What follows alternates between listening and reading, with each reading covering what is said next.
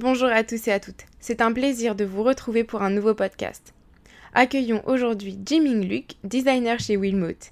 Il nous rejoint dans quelques instants pour discuter de l'évolution de la profession de designer, de la vision chinoise du design et de l'importance de l'empathie. Restez avec nous si vous voulez connaître le véritable designer en architecture invisible. Bonjour Jiming, merci de nous rejoindre aujourd'hui pour un nouveau podcast. Bonjour Constance. Merci tout d'abord de m'avoir invité pour ce podcast et je me réjouis de partager mon expérience auprès de la communauté Johnson. Vous vous décrivez comme un designer en architecture invisible. Quelles sont les raisons qui vous ont poussé à devenir aujourd'hui designer? Les raisons qui m'ont poussé à devenir designer sont certainement liées à mon enfance. Quand j'étais plus petit, j'avais beaucoup d'imagination, je créais mon propre monde et je, je construisais avec les objets quotidiens d'une manière frugale, mes propres jouets. Je rendais tangible ce que j'imaginais. la deuxième raison est certainement liée à ma double culture. En étant euh, franco-chinois, euh, tout petit, tout petit, j'étais considéré comme français en Chine et chinois en France. Donc ça m'a forcément amené à regarder l'autre et moi-même sous euh, des, mm, un regard euh, différent et certainement à développer euh, l'empathie, l'empathie vers l'autre. J'aimerais juste préciser pourquoi je me définis comme entre guillemets véritable designer en architecture invisible.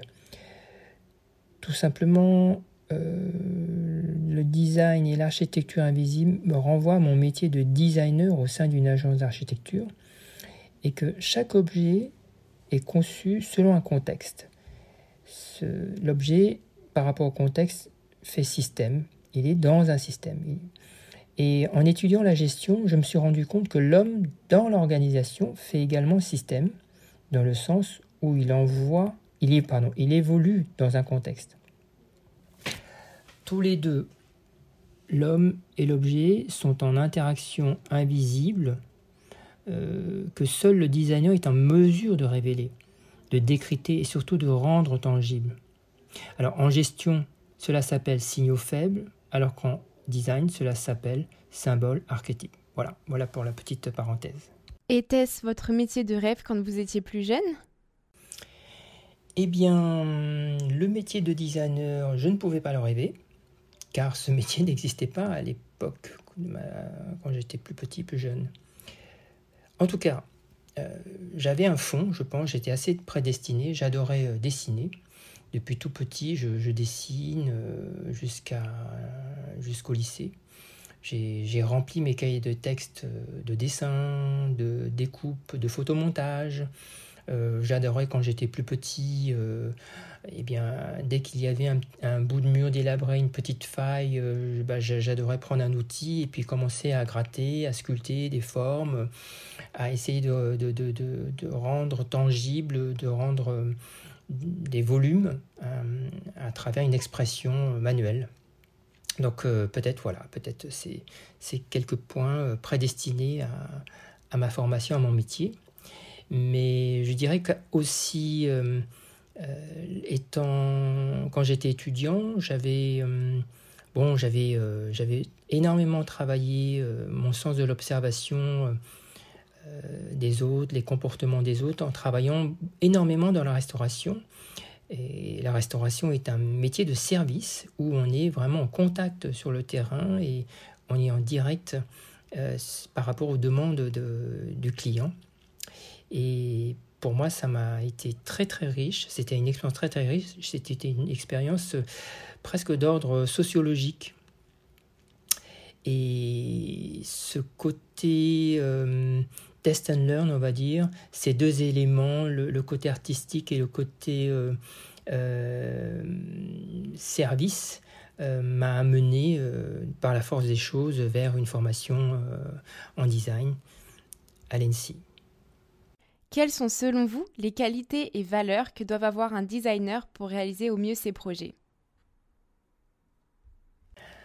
Alors, je dirais tout simplement d'entrée de jeu le sens de l'esthétisme. c'est quelque chose qui est très important parce que hum, le travail de l'esthétisme de proportion euh, nous amène à toucher le, beau avec un, B majuscule, l'imaginaire, et cette dimension, atteindre cette dimension du beau, de l'imaginaire, euh, nous rapproche de toute la partie euh, symbolique des, des, choses qui nous entourent, et c'est presque, on touche presque à une dimension spirituelle. Donc je trouve que c'est vraiment un des points essentiels que l'on travaille sur un support en 3D, 2D, euh, ou même, euh, même tout simplement euh, au quotidien, quand on choisit quelque chose, on est aspiré, aspiré par quelque chose, la, dimension esthétique est très importante. évidemment, le deuxième point, je dirais l'empathie, qui est, qui est cette, qui, est nourrie par cette curiosité de, connaître l'autre, de, de, comprendre l'autre, et cette empathie, euh, pour vraiment la, saisir, il faut presque l'envisager comme un langage, un langage qui est d'ordre corporel et qui permet en fin de compte de, faciliter euh, un travail d'interface entre euh, soi-même et l'autre. Et de ce fait la création d'interfaces à travers les artefacts, ça peut être un objet, un produit, un service, une application.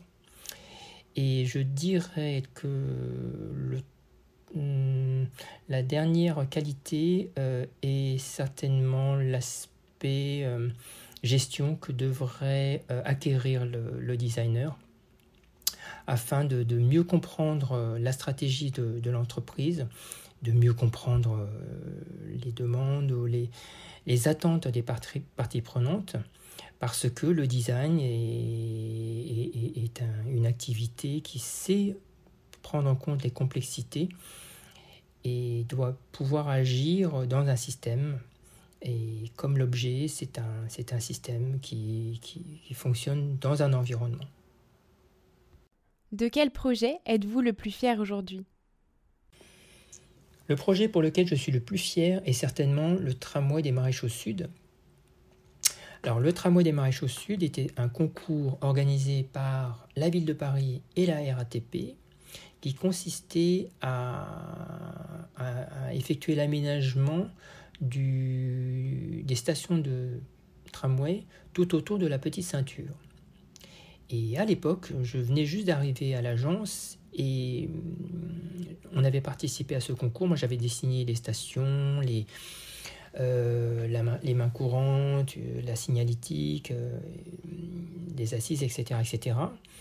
Et les trois quarts, sinon plus, 95% de ce qui avait été dessiné a été réalisé tel quel. Donc c'était un vrai, un vrai beau challenge et on a réussi à garder le cap et l'esprit que l'on a voulu insuffler dans notre projet a été absolument conservé et ce projet euh, vieillit bien dans le temps. Donc ça, c'est vraiment quelque chose d'assez fondamental. Et le deuxième point pour lequel je suis assez fier d'avoir euh, travaillé sur ce projet du TMS, du T3 comme on dit, c'est d'avoir euh, participé à, ce bouillon de culture dans le sens où le, design était quasiment l'entité euh, centrale. Euh, on était véritablement en interface euh, permanente entre les ingénieurs, les sous-traitants, les personnes du BTP, le service achat.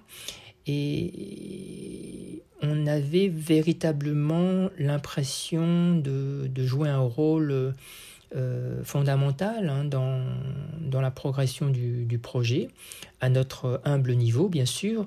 On avait cette capacité de représentation euh, au fur et à mesure du projet. Les, les dessins que je fournissais, que l'on produisait, euh, étaient véritablement les supports de discussion.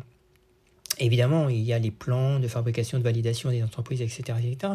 mais le rôle était assez central au niveau du design.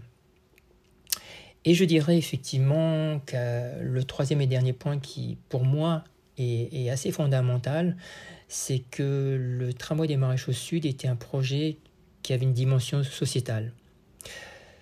Tout simplement, aujourd'hui, euh, le projet, une fois qu'il a été dessiné, livré, ne nous appartient plus, n'appartient plus aux designers et appartient à ses usagers.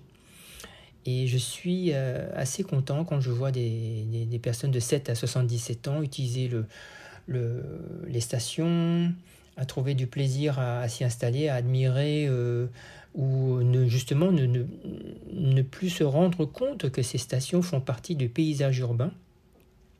Et ça, c'est assez gratifiant de se rendre compte que l'objet, euh, le projet ne nous appartient plus et que ce sont les usagers qui font que euh, l'objet existe. Et ça, c'est assez chouette. Et donc cette dimension sociétale était vraiment quelque chose dont je suis euh, assez fier. Et puis le fait de pouvoir contribuer à, ma manière à la, politique de la ville.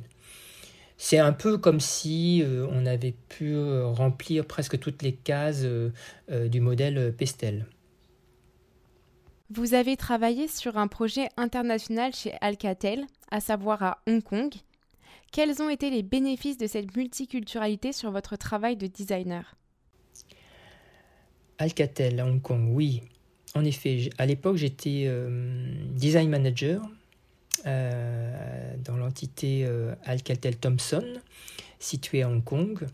Et j'étais, j'avais plusieurs fonctions. J'avais, j'étais, j'avais la fonction de, représenter Alcatel France euh, au niveau euh, du process industriel. Et puis je devais également diffuser le design dans, l'entreprise. Alors pour la partie euh, purement professionnelle, opératif, je, l'expérience était vraiment intéressante parce que, étant donné que je parle cette, euh, cette langue, enfin la langue chinoise et la langue française, je servais euh, d'interface entre les, les, expats français et les ingénieurs euh, locaux hongkongais. Et je me souviens du, de plusieurs, plusieurs, plusieurs anecdotes qui étaient vraiment très, très rigolotes, ou bien une qui était un peu, un peu moins drôle, parce que c'était vraiment le quotidien des, des Hongkongais qui euh, peut-être euh, pour des raisons de, de complexe par rapport au fait que voilà Hong Kong est une colonie. Euh, et puis peut-être au niveau tout simplement culturel ils avaient du mal à, demander pourquoi quand on leur donnait un ordre. Et il y avait un ingénieur enfin très souvent il, fonctionnait comme ça. Ils élaboraient trois solutions et jusqu'au jour où on parle, et puis je lui demande, mais pourquoi Raymond? Il s'appelait Raymond, Raymond. Je lui dis, mais pourquoi tu, tu fais trois propositions? Tu t'en fais qu'une seule Il me dit, oui, c'est très simple, parce que s'il y en a une qui marche pas, la deuxième, elle, elle, peut, peut être l'inverse, et puis la troisième, c'est un peu la synthèse. Et on aura forcément une qui va marcher. Mais je lui dis, mais tu fais le travail trois fois. Tu crois pas que c'est plus simple de, de lui poser la question et, et d'effectuer le travail une seule fois. Et là, j'ai compris qu'il y avait un blocage. Alors, je suis allé en parler à, la partie euh, française. Et puis, voilà, les choses ont pu euh, avancer, se régler. Et tout le monde euh, était trouvé un bénéfice dans, le fait de mieux comprendre les inquiétudes, les incompréhensions de l'un par rapport à l'autre. Et la deuxième, le, deuxième bénéfice d'être de, double culture, m'a permis de mieux transmettre mon, mon, savoir-faire, euh, notamment euh, quand j'ai j'ai organisé ce partenariat avec des étudiants de troisième année de Hong Kong Polytechnique. Et on devait justement, Alcatel, participer à, ce fameux salon du, du CEBIT à Hanovre, où toute une collection de concept phones devait être réalisée et avec un partenariat d'une école prestigieuse. Et j'avais réussi à, créer ce partenariat avec euh, Hong Kong Polytechnique. Et quand j'ai croisé euh, le responsable de Philips à Hong Kong, qui n'était pas, qui, je ne sais plus de quelle nationalité il était, peut-être hollandais ou américain, euh, il était vraiment très surpris du fait que je sois que j'ai réussi à, créer ces partenariats euh, parce qu'il s'y est pris plusieurs fois et ça n'a jamais débouché. Et de ce fait, j'avais compris la force euh, que pouvait représenter euh, cette double culture, cette capacité à entrer en interface avec les personnes. Comme on peut le voir de manière récurrente, que ce soit à la télé ou dans les livres, la culture de l'entreprise est très différente dans les deux pays. Comment fonctionne le métier de designer en Chine? Alors, il y a deux, questions dans la même question, qui est la première, euh, l'évolution du métier de designer en Chine, et la deuxième, qui est celle euh, de la culture euh, d'entreprise en Chine liée effectivement à, à ce métier de designer. Alors, tout d'abord, je dirais que le, métier de, designer a fortement évolué en Chine depuis euh, plusieurs décennies, pour deux raisons. La première est liée tout simplement à l'arrivée de l'Internet, qui a, permis la possibilité d'être informé sur tout tout, ce qui se passe dans le monde, tout le monde de la création. C'est une véritable fenêtre ouverte sur le monde euh, avec toutes les rapidités d'échange que cela peut permettre. Ces échanges, euh, on va dire, euh, des connaissances, des cultures, on l'a d'une manière physique par les partenariats qui ont été créés entre les différentes écoles écoles d'art en, Chine et avec les écoles de design en France. Et beaucoup de, partenariats, ont été créés, des échanges ont eu, lieu. Et on peut dire que hmm, peut-être peut-être 20, 20 ans avant, les designers chinois étaient juste dans un mode de reproduction de, design, mais aujourd'hui, on peut véritablement dire qu'ils ont créé leur propre langage, ils ont complètement intégré le processus design. Et on le voit aussi euh, au niveau des architectes, des architectes chinois. Il n'y a qu'à regarder sur le net euh, de notre côté. Hein, euh, vous regardez sur le net les, projets qui sont réalisés en Chine. Beaucoup sont réalisés avec avec goût. Et beaucoup d'agences existent et ces agences sont euh, euh, travaillent des personnes issues de, de formations à l'étranger. Le deuxième point concerne la culture de l'entreprise et je trouve qu'elle est très représentative de l'état d'esprit pragmatique de, de l'entreprise chinoise. Euh, tout simplement, je, ne sais pas si vous vous rappelez, je crois que c'était dans les années 60, euh, Deng Xiaoping indiquait euh, peu importe qu'un chat soit noir ou blanc, s'il attrape la souris, c'est un bon chat. Donc, c'est ce côté pragmatique des entreprises chinoises, de cette culture chinoise qui est vraiment à, noter, à relever. Et effectivement, euh, euh, le métier de designer en Chine est encore euh, une activité qui propose un avantage compétitif, mais ne rentre pas véritablement dans la stratégie de l'entreprise. C'est-à-dire que le, métier de, du design n'est pas encore ancré dans la culture de l'entreprise. Chez nous, cela a pris beaucoup de temps et nous sommes, par exemple, pas encore, euh, nous ne sommes pas encore représentés, nous ne sommes pas encore représentés euh, dans le board. Beaucoup de, designers ne sont pas représentés au, niveau du board.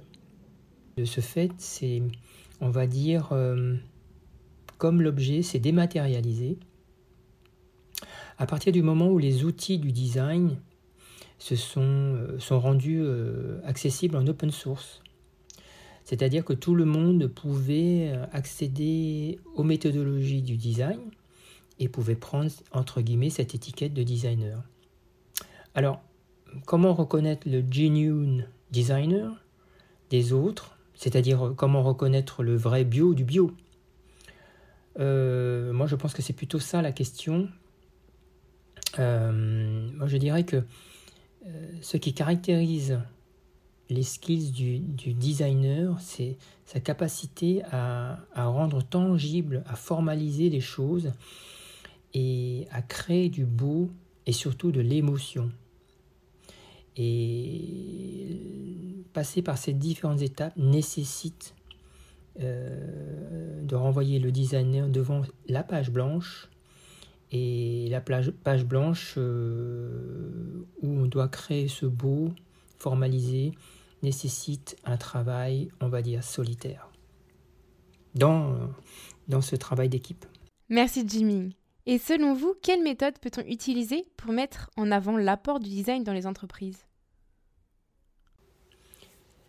Si la question est posée euh, à un designer, je dirais que c'est au designer de se rapprocher des autres services, de l'autre personne, euh, de l'autre partie. C'est-à-dire que tout simplement, le designer doit euh, faire l'effort hum, d'apprendre le langage de l'autre. On a vu que euh, le fait de rendre les outils du design accessibles à tous dans le langage commun, le terme design thinking euh, est quelque chose qui a été accepté. Tout le monde s'est approprié les outils, le langage du design. Qu'a fait le designer de son côté?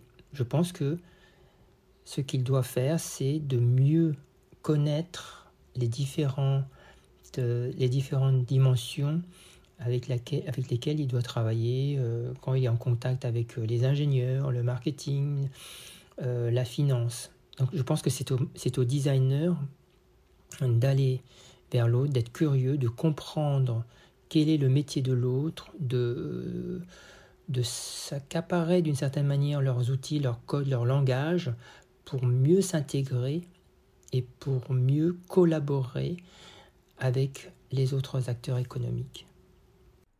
Et quelles techniques les firmes peuvent utiliser pour développer l'empathie au sein des équipes, valeur qui me semble justement importante à vos yeux? Il y a un panel euh, très large de techniques pour développer l'empathie au sein des équipes. Il n'y a qu'à rentrer dans votre moteur de recherche des mots-clés comme design thinking, empathie et euh, technique méthodologie. Vous verrez apparaître des mots comme euh, shadowing, Empathy Map, Persona, euh, parcours utilisateur. Alors, tout un ensemble de techniques. Alors, la technique est une chose, mais les appliquer, les approprier, s'approprier ces techniques, en est une autre. Moi, je l'ai expérimenté euh, pendant un trimestre auprès des étudiants de l'ESSEC au niveau master.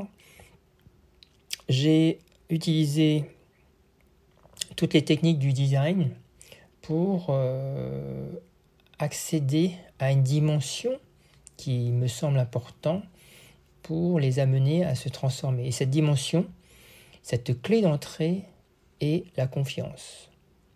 C'est-à-dire qu'à travers l'usage des outils du design, les étudiants ont peu à peu pris confiance en leur capacité à gérer de l'incertitude, à prendre des risques, à laisser davantage libre cours à leur imagination et euh, les pratiques de des outils du design, de la manière de, les, de formaliser, de rendre tangibles les choses, ont permis à ces étudiants de réaliser des projets euh, innovants. Ah oui, euh, Constance, j'aimerais rajouter un point concernant les émotions et j'avais parlé des émotions et l'ADN des designers. Je dirais que l'émotion fait partie de l'ADN de tout le monde, dans le sens où c'est une réaction psychologique et physique qui est inscrite euh, depuis la nuit des temps euh, dans notre euh, cerveau limbique. L'émotion, les émotions ont permis de rapprocher les, êtres humains, les hommes entre eux, mais également ont permis d'éloigner les hommes des dangers, du danger, des menaces. Et cela a permis la survie de, l'espèce humaine. Euh, d'un autre côté, au Moyen Âge, les émotions ont été euh, utilisées au, niveau des, bâtiments religieux, des églises, pour euh, créer des liens plus forts euh, entre les fidèles, les pratiquants et l'Église. Les statues, par exemple, le visage des statues était à cette époque, initialement, bon, pendant la, la période antique, les, les, visages étaient, étaient représentés d'une manière assez neutre. Et à partir du Moyen Âge, les sculptures, les visages étaient sculptés avec des expressions de peur, de douleur, de joie. Les personnes qui les regardaient s'identifiaient davantage à la statue, à leur émotion, ils étaient plus connectés à l'émotion et à la pratique religieuse. Donc les émotions sont euh, vraiment véritablement des clés, des clés euh, à utiliser. Euh. Pour finir, par quels moyens peuvent les designers faire infuser la culture design dans les entreprises? Différents paramètres sont à prendre en compte. La taille de l'entreprise, si c'est une petite entreprise ou une grande organisation. La taille de l'entreprise définira la souplesse qu'a l'entreprise à s'ouvrir au design. Et le deuxième point, serait la vision de la direction. Celle-ci est fondamentale. Si la direction est ouverte au design, eh bien, la culture design pourra infuser beaucoup plus facilement. Je dirais par analogie, le design devrait fonctionner comme une, application.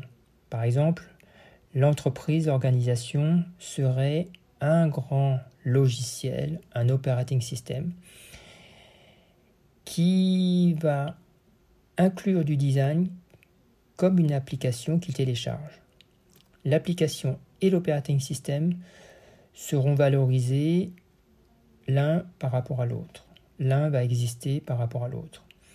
Et petit à petit, par effet nudge, le design va se rendre indispensable, visible pour se rapprocher du board et en manipulant, en maîtrisant les outils de gestion qui sont les KPIs, il pourra être euh, plus euh, visible dans l'organigramme et grimper les échelons du design ladder.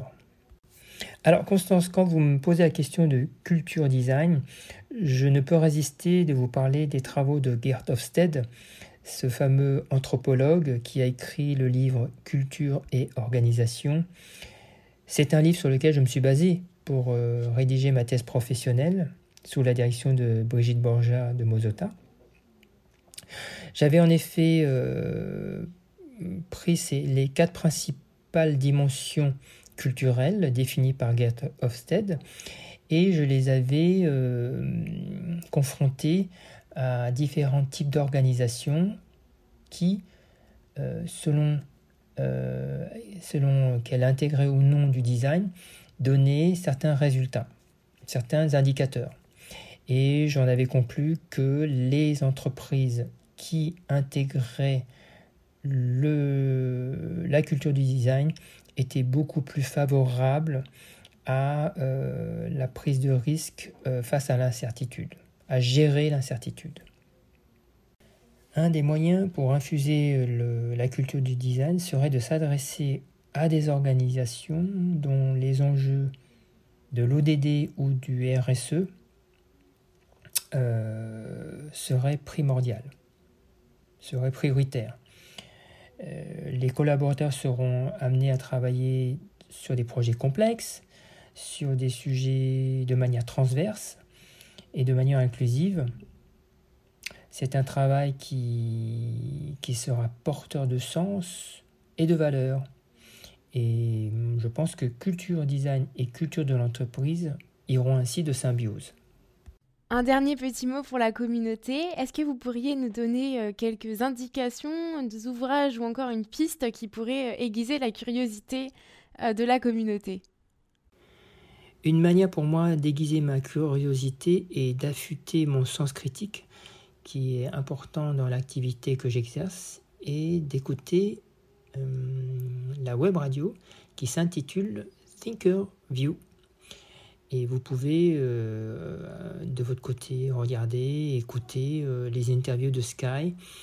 Euh, et par rapport aux, invités, il y a vraiment une très grande diversité.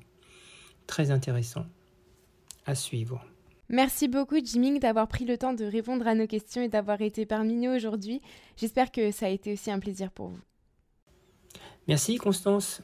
C'était également un plaisir pour moi de partager mon parcours et de contribuer euh, au podcast de Johnson. Merci, au revoir.